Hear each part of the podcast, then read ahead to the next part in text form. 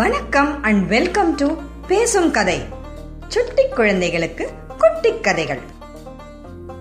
ஆரண்ய காண்டுக்குல ராமர் தண்டகவனத்துல இருக்கிற ராட்சசர்கள் எல்லாம் அழிச்சது, சீதையை ராவணன் தூக்கிட்டு போனது, இது எல்லாத்தையும் பார்த்தோம். அடுத்தது கிஷ்கிந்தா காண்டம். இந்த கிஷ்கிந்தாங்கிற ஊர் தான் அப்போ வானரர்களுடைய ராஜ்யமா இருந்தது. இப்போ அதுங்க கர்நாடகா கிட்ட இருக்கு. ராமரும் லக்ஷ்மணரும் கபந்தன் சொன்னபடி சுக்ரீவனை தேடி இந்த ரிஷிமுக பர்வதத்து பக்கத்தில் தேடிட்டு சுத்திட்டு இருந்தாங்க. அவங்களுக்கு எங்க சுக்ரீவனை கண்டுபிடிக்கிறதுன்னு தெரியல. அதுக்குள்ளேயும் சுக்ரீவனுடைய ஒற்றர்கள், அவனோட ஸ்பைஸ் எல்லாம் வந்து இந்த மாதிரி 2 பேர் வந்து நம்ம ஏரியாவில் சுத்திட்டு இருக்காங்க, பார்த்தா அவங்கள பார்த்தா பெரிய வீரர்கள் மாதிரி தெரியறாங்க, ஆனா போட்டிருக்க வேஷம் வேற மாதிரி இருக்கு அப்படின்னு விஷயத்தை வந்து சுக்ரீவன் கிட்ட சொன்னாங்க. சுக்ரீவன் உடனே பயந்துட்டான். நம்ம அண்ணன் வாலி வந்து நம்மளை கொல்றதுக்காக யாரையோ அனுப்பிச்சிருக்கான் போல இருக்கு அப்படின்னு நினைச்சு அவனுக்கு ஒரே சந்தேகம் வந்துருச்சு. அவனுடைய மினிஸ்டரான ஜாம்பவான் சொன்னாரு, சுக்ரீவா, எதையும் சரியா தெரிஞ்சுக்காம நம்ம ஒரு முடிவுக்கு வரக்கூடாது. முதல்ல இவங்க யாருன்றத கண்டுபிடிப்போம். அதுக்கு வந்து நாம நேர போகக்கூடாது. நம்ம நல்ல இன்டெலிஜென்ட்டான ஒரு ஆளை அனுப்பணும். இதுக்கான சரியான ஆள் வந்து ஹனுமான் தான் அப்படின்னு சொன்னார். ஏன்னா ஹனுமான் நல்ல புத்திசாலி, நல்ல பலசாலி. அவர் வந்து சுக்ரீவனோட இன்னொரு மினிஸ்டரா இருந்தார். ஹனுமாரை கூப்பிட்டு விஷயத்த சொன்னாங்க. ஹனுமாருடனே தன்னோட வேஷத்தை மாத்திக்கிட்டு ஒரு வயசான பெரியவரை போல ராமர்கிட்டையும் லக்ஷ்மணர்கிட்டையும் போனார். ராமரை பார்த்த உடனே ஹனுமாருக்கு வந்து இவர் கெட்டவரா இருக்கவே முடியாது அப்படின்னு ஒரு முடிவு பண்ணிட்டார். இவருக்கு சேவை செய்யறதுக்கு தான் நாம் இந்த உலகத்துல பிறந்திருக்கோம் அப்படிங்கிறதும் அவர் மனசுல ரொம்ப திடமா பட்டுச்சு. அவர் கேட்டார், நீங்க யாரு? பார்க்கறதுக்கு அழகான ராஜகுமாரர்கள் மாதிரி இருக்கீங்க, வில்லெல்லாம் வச்சிருக்கீங்க, ஆனா ஏன் முனிவர்கள் மாதிரி இருக்கீங்க அப்படின்னு கேட்டார். ராமருக்கும் லக்ஷ்மணருக்கும் ஹனுமாரை பார்த்த உடனேவும் ரொம்ப ஒரு நல்ல, அவர் மேல ஒரு இனம் புரியாத ஒரு அன்பு வந்துருச்சு. எல்லாத்துக்கும் எல்லாரையும் சந்தேகப்பட்டு ரொம்ப ஜாகிரதையா இருக்கிற லக்ஷ்மணனே ஹனுமார்கிட்ட பேச ஆரம்பிச்சார். நாங்க 2 பேரும் இக்ஷ்வாகு குலத்தில் இருக்கிற மகாராஜா தசரதரோட பசங்க. இவர் தான் மூத்த மகன் ராமன், நான் சின்னவன் லக்ஷ்மணன் அப்படின்னு சொல்லி அவங்க காட்டுக்கு ஏன் வந்தாங்க, தண்டகவனத்தில் தங்கினது, சீதையை வந்து ராவணன் தூக்கிட்டு போனது, கபந்தன் வந்து சுக்ரீவனோட ஹெல்ப்பை கேட்க சொன்னது, எல்லாத்தையும் சொல்லி இந்த சுக்ரீவனை தேடிட்டு தான் நாங்கள் இங்கே இருக்கோம் அப்படின்னு எல்லா விஷயத்தையும் சொன்னாங்க. இந்த விஷயத்தெல்லாம் கேட்ட உடனே ஹனுமாருக்கு இருந்த எல்லா சந்தேகமும் போயிருச்சு. ஹனுமார் தன்னோட உண்மையான உருவத்தில் வந்து ராமர்கிட்டையும் லக்ஷ்மணர்கிட்டையும் சொன்னாரு, நான் வந்து சுக்ரீவனோட மினிஸ்டர் தான், என் பேர் ஹனுமான், நீங்கள் யாருன்னு தெரிஞ்சுக்கிறதுக்காக தான் இந்த மாறுவேஷத்தில் வந்தேன். ஓ, எனக்கு எல்லா சந்தேகமும் போயிடுச்சு, வாங்க நான் கூட்டிகிட்டு போகிறேன், சுக்ரீவன் கிட்ட நான் கூட்டிகிட்டு போகிறேன், நீங்களே போனீங்கன்னா ரொம்ப லேட் ஆகும் அந்த மலையில் ஏறுறதுக்கு அப்படின்னு சொல்லி அப்படியே திடீர்னு மலை மாதிரி வளர ஆரம்பித்தார். வளர்ந்து தன்னோட 2 தோள்லையும் ராமரையும் லக்ஷ்மணரையும் வச்சுக்கிட்டு சுக்ரீவன் இருக்கிற இடத்துக்கு பறந்து போனார். பறந்து போய் சுக்ரீவன் கிட்ட நடந்த விஷயத்தெல்லாம் சொன்னார். இதெல்லாம் கேட்ட உடனே சுக்ரீவனுக்கு கொஞ்சம் சந்தோஷமாயிருச்சு. சுக்ரீவன் ராமர்கிட்டையும் லக்ஷ்மணர்கிட்டையும் சொன்னா, நீங்கள் வந்து வாலி அனுப்பிச்ச ஆளுங்கன்னு நினச்சி கொஞ்சம் சந்தேகப்பட்டேன், இப்போ எனக்கு அந்த சந்தேகம் சுத்தமாக போயிருச்சு, நீங்கள் தான் ராமரும் லக்ஷ்மணருமா அப்படின்னு சொல்லி கொஞ்ச நாளைக்கு முன்னாடி நாங்கள் இந்த மலை உச்சியில் நின்றுட்டு பேசிகிட்டு இருந்தோம். அப்போது ஒருத்தன் வந்து ஒரு பொண்ணை வந்து ஒரு விமானத்தில் தூக்கிட்டு போயிட்டு இருந்தான். அந்த பொண்ணு வந்து ராமா லக்ஷ்மணா என்னை காப்பாத்துங்க அப்படின்னு அலறிட்டு இருந்தா. எங்களை கீழே பார்த்த உடனே ஒரு மூட்டையை எடுத்து கீழே இங்கே போட்டா. அந்த விமானம் போயிருச்சு. மூட்டையை திறந்து பார்த்தா அதில் நிறைய நகைகள் இருந்தது. ஒருவேளை அவளை தேடி யாராவது வருவாங்கன்னு சொல்லி நாங்கள் அந்த மூட்டையை அப்படியே பத்திரமா வச்சுருக்கோம். இந்த மூட்டையை காட்டுறேன் பாருங்க, அது உங்களோட மனைவி தான் பாருங்கன்னு சொல்லி ராமர்கிட்ட சொன்னார். அந்த மூட்டையை கொண்டு வந்தாங்க. மூட்டையை பிரித்து பார்த்தா அதுக்குள்ளே சீதையோட நகைகள்லாம் இருந்தது. அதை பார்த்த உடனே ராமர் வந்து ஐயோ, இது சீதையோட மாலையாச்சே, இது சீத்தையோட வளையலாச்சே, இது தோடாச்சே, லக்ஷ்மணா நீயும் பாரு, இதெல்லாம் சீத்தையோட நகைகள் அப்படின்னு சொன்னாரு ராமர். லக்ஷ்மணர் அந்த நகைகளை பார்த்தாரு, அவருக்கு எதுவும் சரியா தெரியல. கடைசியா சீத்தையோட கொலுசை பார்த்தாரு. பார்த்த உடனே ஆமாம்மா இது அண்ணிதுதான், எனக்கு மற்ற நகைகளை பற்றி தெரியாது, ஆனால் தினமும் உங்கள் காலிலையும் அவங்க காலிலையும் விழுந்து நான் வணங்கும் போது அவங்களோட இந்த கொலுசை பார்த்துருக்கேன். நான் வேற எந்த நகையும் கவனிச்சதில்லைன்னா, ஆனால் இந்த கொலுசு சீதாம்மாவோடது தான் அப்படின்னு சொல்லி லக்ஷ்மணர் சொன்னார். ராமருக்கு திருப்பி சீதையோட நகைகளை பார்த்ததுல ரொம்ப வருத்தம். என்ன கஷ்டப்படுறாளோ, எங்கே இருக்காளோன்னு அவருக்கு ஒரே வருத்தமாக இருந்துச்சு. உடனே சுக்ரீவன் சொன்னா, பாருங்க உங்களை மாதிரி தான் என் அண்ணனே, சொந்த அண்ணனே என்னோட மனைவியை கடத்தி வச்சிருக்கான். ஆனால் சாதாரண வானரனான நானே எவ்வளோ தைரியமாக, மனதைரியத்தோடு இருக்கேன். எப்படியாவது சீத்தையை மீட்டெடுத்துடலான்ற ஒரு தைரியத்தோடு இருக்கேன். ஆனால் நீங்கள் பெரிய ராஜகுமாரர், நீங்கள் போய் இந்த மாதிரி இவ்வளோ ஈஸியாக வந்து தைரியத்தை விடலாமா? எப்படி இருந்தாலும் உங்களுடைய மனைவியை வந்து கண்டுபிடிச்சு சேர்க்க வேண்டிய கடமை என்னோடது. நீங்கள் இப்போ என்னோட நண்பராயிட்டீங்க, நீங்கள் கவலைப்படாதீங்க அப்படின்னு சொல்லி தைரியம் சொன்னார். ராமருக்கு கொஞ்சம் தெம்பு வந்தது. ராமர் உடனே சொன்னார், நண்பா உன் வாழ்க்கையில் என்ன நடந்துச்சுன்னு சொல்லு, உன்னோட மனைவியை போய் உன்னோட அண்ணனே ஏன் தூக்கிட்டு போனோம், என்ன பிரச்சனைங்கிறது தெளிவாக சொல்லு அப்படின்னு சொன்னார். இப்போ சுக்ரீவன் தன்னுடைய கதையை சொல்ல ஆரம்பிச்சான். கிஷ்கிந்தாவுடைய ராஜா வந்து வாலி, ரொம்ப பெரிய பலசாலி. அவனுடைய தம்பி தான் இந்த சுக்ரீவன். ரெண்டு பேரும் கிஷ்கிந்தால் ரொம்ப சந்தோஷமா தான் இருந்துட்டு வந்தாங்க. சுக்ரீவன் வந்து வாலிக்கு ஒரு சேவகனா இருந்தா அவன் சொல்றது எல்லாத்தையும் செஞ்சுட்டு வந்தான். அப்படி இருக்கும்போது ஒரு நாள் மாயாவின்ற ஒரு ராட்சசன் வந்து கிஷ்கிந்தாக்கு வந்தான். அவனுக்கு வந்து வாலியோடு ஏற்கனவே முன்விரோதம் இருந்தது. வாலியை எப்படியாவது கொன்னுடணும் அப்படின்னு சொல்லி அவன் யோசிச்சுட்டு இருந்தான். இப்போது வாலியை வந்து சண்டைக்கு இழுத்தான். வாலி உடனே மாயாவியோட சண்டை போடுறதுக்கு போனான். கூடவே சுக்ரீவனும் போனான். ஆனால் வாலியை பார்த்த உடனே மாயாவி ஓட்டம் பிடிக்க ஆரம்பித்தான். ரொம்ப தூரம் ஓடினா மாயாவி, அவனை துரத்திட்டே வாலி ஓடினான். வாலி பின்னாடி சுக்ரீவனும் ஓடினான். கடைசியாக மாயாவி ஒரு பெரிய இருட்டான ஒரு குகைக்குள்ளே நுழைஞ்சிட்டான்.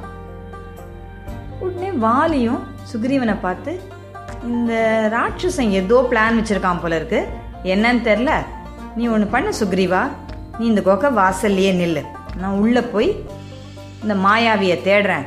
ஒருவேளை நான் உள்ளே போனப்புறம் அவன் வேற வழியாக வெளியில் வந்துட்டான்னா நீ என்ன பண்ண, இந்த எனக்கு ஒரு குரல் கொடு, நான் வந்து உடனே ஓடி வந்து அவனை எப்படியாவது இன்னைக்கு வந்து அவனுக்கு ஒரு முடிவு கட்டிடலாம். நம்ம நான் வர வரலும் வெளியிலேயே வெயிட் பண்ண, நீ வேற எங்கேயும் போகாத அப்படின்னு சொன்னான். சுக்ரீவனும் அண்ணனோட பேச்சை கேட்டு வெளியிலேயே நின்னான். வாலி உள்ளே போனான். ஒரு நாளில் ரெண்டு நாளில் ஒரு வருஷம் ஆச்சு. வாலியும் வெளியில் வரல, மாயாவியும் வெளியில் வரல. சுக்ரீவன் வெளியிலேயே ஆனால் பொறுமையாக வெயிட் பண்ணிட்டு இருந்தான். ஒரு வருஷம் கழித்து ஒரு திடீர்னு வந்து ஒரு பயங்கரமாக ஒரு ராட்சசன் சிரிக்கிற ஒரு சத்தம் கேட்டுது. கூடவே வாலி கொஞ்சம் வேதனையோட கத்துற ஒரு சத்தம் கேட்டுது. கொஞ்ச நேரத்தில் அப்படியே ரத்தம் ஆறா பெருகி இந்த குகையோட வாசல்ல வந்துருச்சு.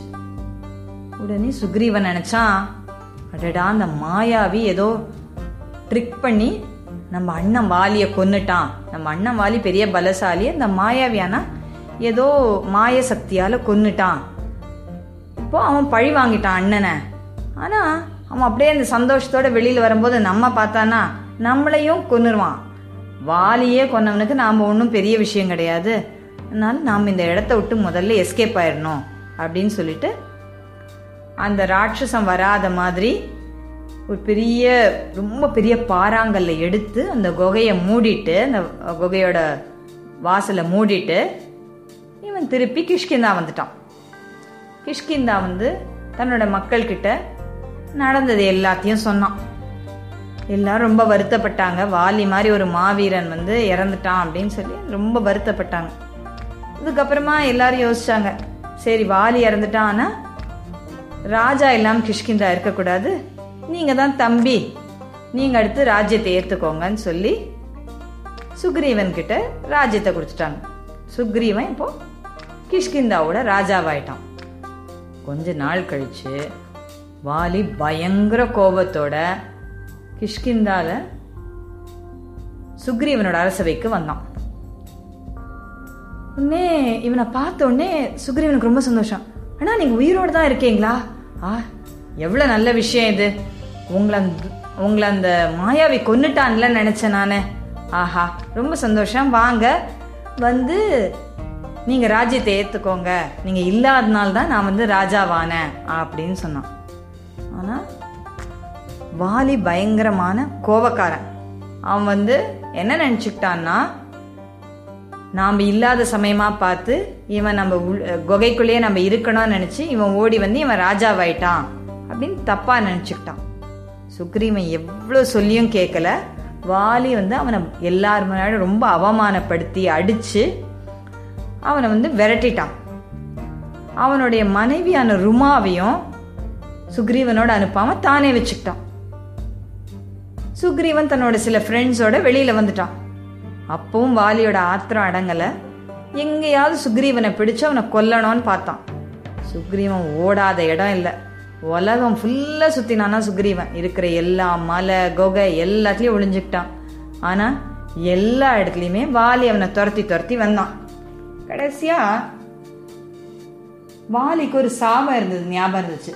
அதனால் வாலி இந்த ரிஷிமுக பர்வதத்துக்குள்ள காலை வச்சான்னா அவன் மண்டை வெடிச்சிடும், அதனால் அந்த இடத்துக்கு அவன் வரமாட்டான்னு தெரிஞ்சு சுக்ரீவன் ரிஷிமுக பர்வதத்தில் வந்து தன்னோட சில நண்பர்களோட அந்த இடத்துல இருந்தான். இந்த மாதிரி ஒரு மோசமான நிலைமையில் தான் நான் இப்போ இருக்கேன் அப்படின்னு சொல்லி சுக்ரீவன் தன்னுடைய சோக கதையை சொன்னான். உன்னோட கதையை கேட்ட உடனே ராமருக்கு ரொம்ப கஷ்டமாக போச்சு.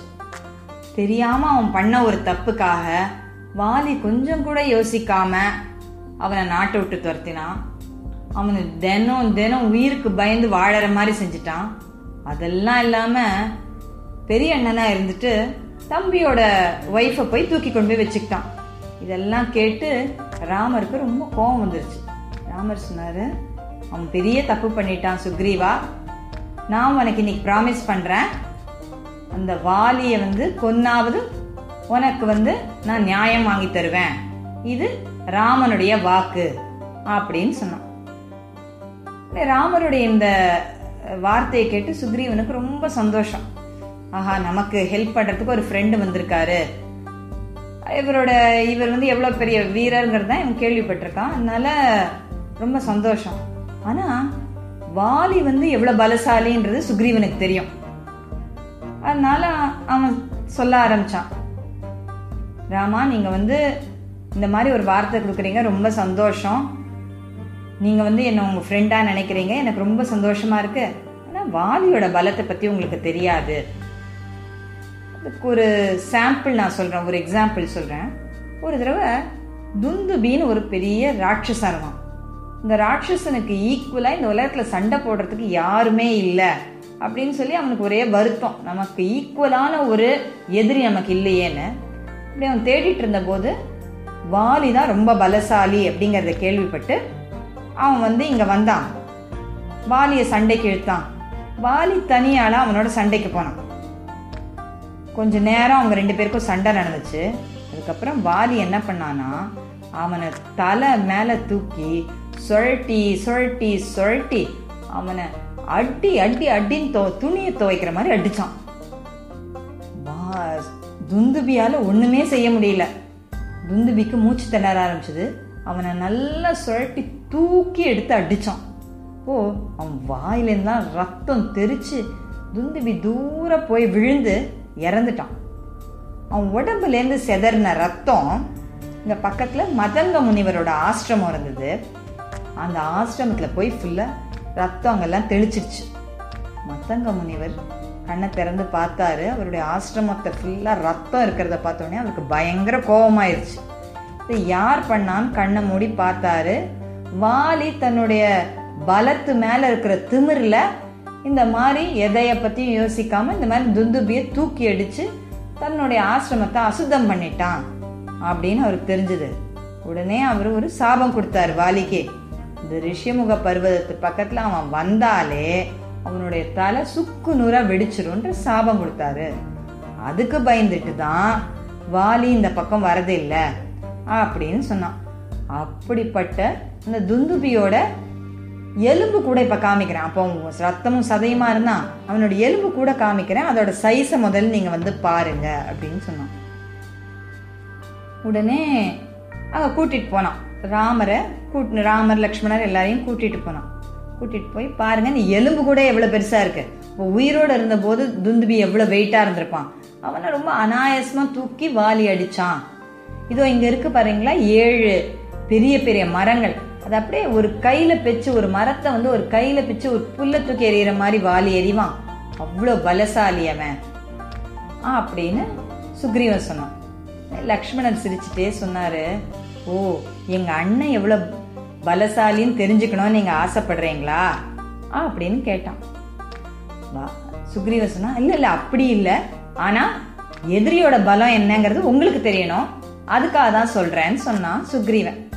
ராமர் போய் அந்த எலும்பு கூட வந்து எலும்பு கூட ரொம்ப பெருசாக இருந்தது துந்துபியோட எலும்பு கூட, அதை லைட்டாக ஒரு பாலை தட்டுற மாதிரி காலை லைட்டாக தட்டினாரு. அது போய் பல கிலோமீட்டர் தாண்டி விழுந்தது.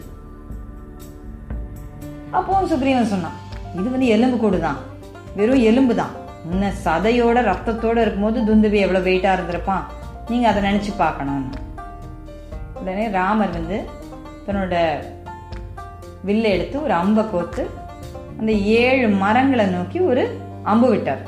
அந்த ஒரே அம்பு அந்த 7 பெரிய பெரிய மரங்கள் அத்தனையும் தொலைச்சி வெளியில் வந்து திருப்பி ராமரோட அம்பரா தொழில வந்து உட்காந்துருச்சு. ஒரே அம்புல 7 மரத்தையும் தொலைச்சிட்டார். சுக்ரீவனுக்கு ஒரே ஆச்சரியம், அட எவ்வளோ சக்தி இருக்கு உங்க அம்புக்கு, உங்களை வெல்றதுக்கு யாராலையுமே கண்டிப்பா முடியாதுன்னு நினைக்கிறேன், அவனோட வஜ்ரம் மாதிரி இருக்கிற உடம்ப கூட நீங்க கண்டிப்பா உங்க அம்பு தொலைச்சிரும்னு எனக்கு நம்பிக்கை இருக்கு ராமா, எனக்கு உங்களோட சக்தி மேல முழு நம்பிக்கை ஏற்பட்டது அப்படின்னு சுக்ரீவன் சொன்னான். அடுத்து வாலியை என்ன பண்ணலாம் அப்படிங்கறத பத்தி எல்லாரும் யோசிக்க ஆரம்பிச்சாங்க. இந்த கதை உங்களுக்கு பிடிச்சிருந்ததுன்னா லைக் பண்ணுங்க, ஷேர் பண்ணுங்க, சப்ஸ்கிரைப் பண்ணுங்க. இந்த கதையோட அடுத்த பகுதியை கேட்க பேசும் கதை யூடியூப் சேனலுக்கு சப்ஸ்கிரைப் பண்ணுங்க. நன்றி, வணக்கம்.